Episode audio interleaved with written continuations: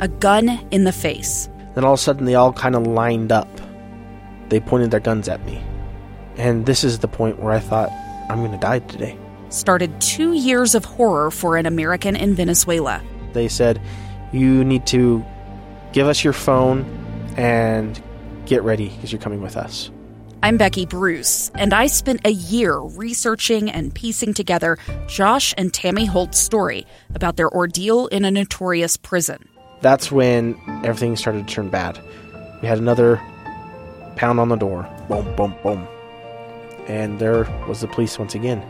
You can binge all of the episodes of Hope and Darkness on KSLPodcasts.com or wherever you get your podcasts.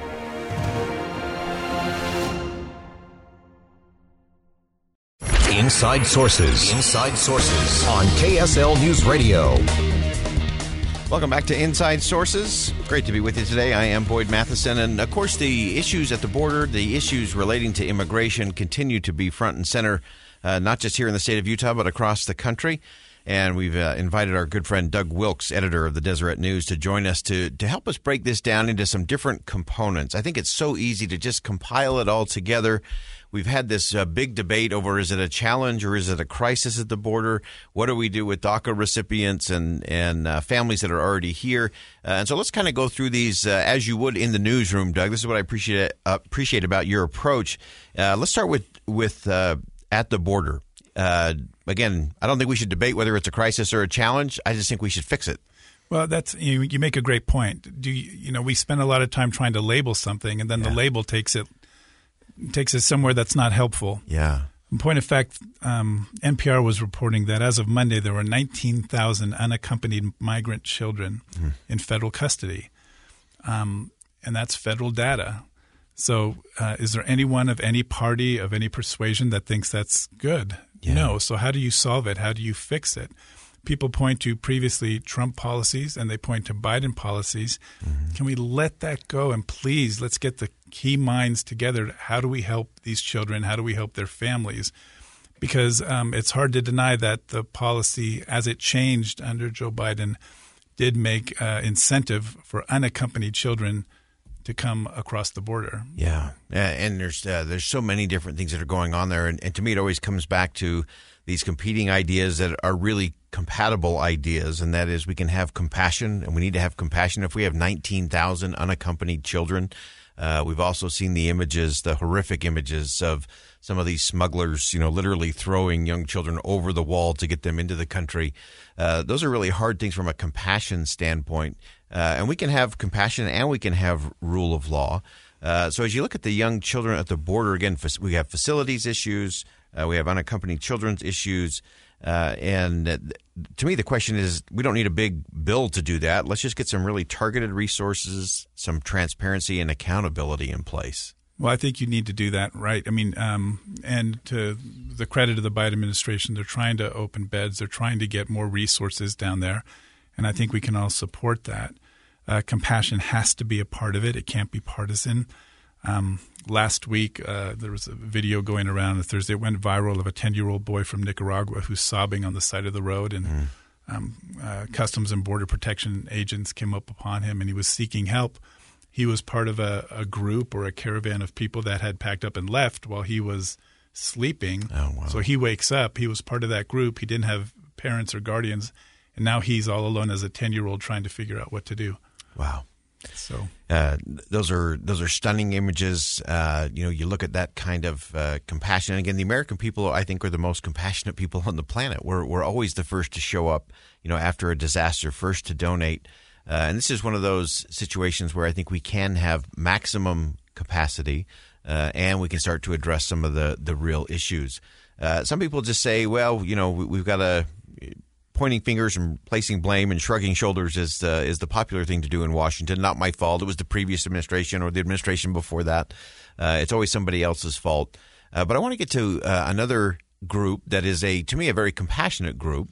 Uh, in in terms of the where they where their standing is and getting some certainty. So if we look at these young children who are in our country, who came over as young children uh, and now finding themselves kind of in this legal limbo space.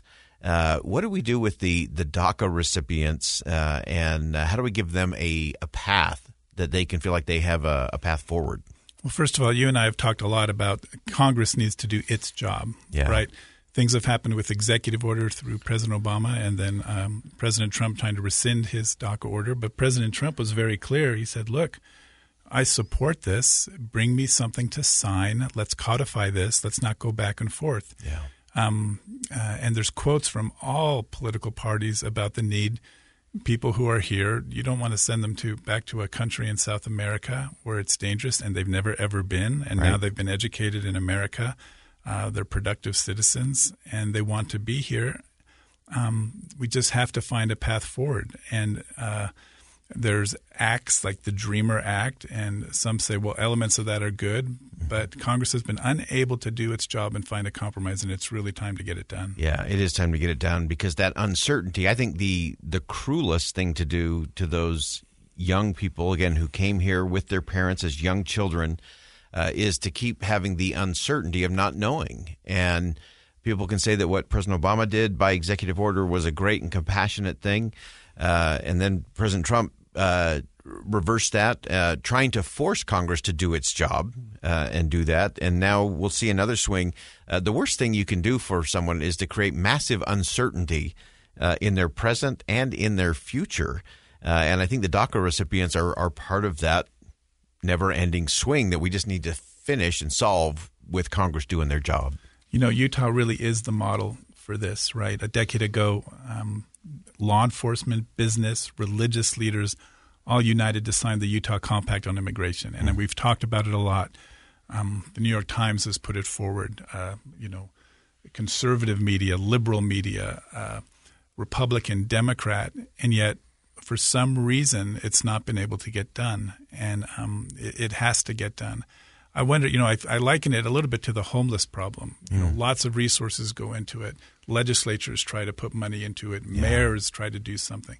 Maybe we need a a person, you know, like a like a, a, a Jon Huntsman who, you know, who served both administrations, or a Mike Leavitt, Mm-hmm. or someone who's not tied into the political structure right now, and who can say, "Look, here's how we can get it Yeah. done." Um, so.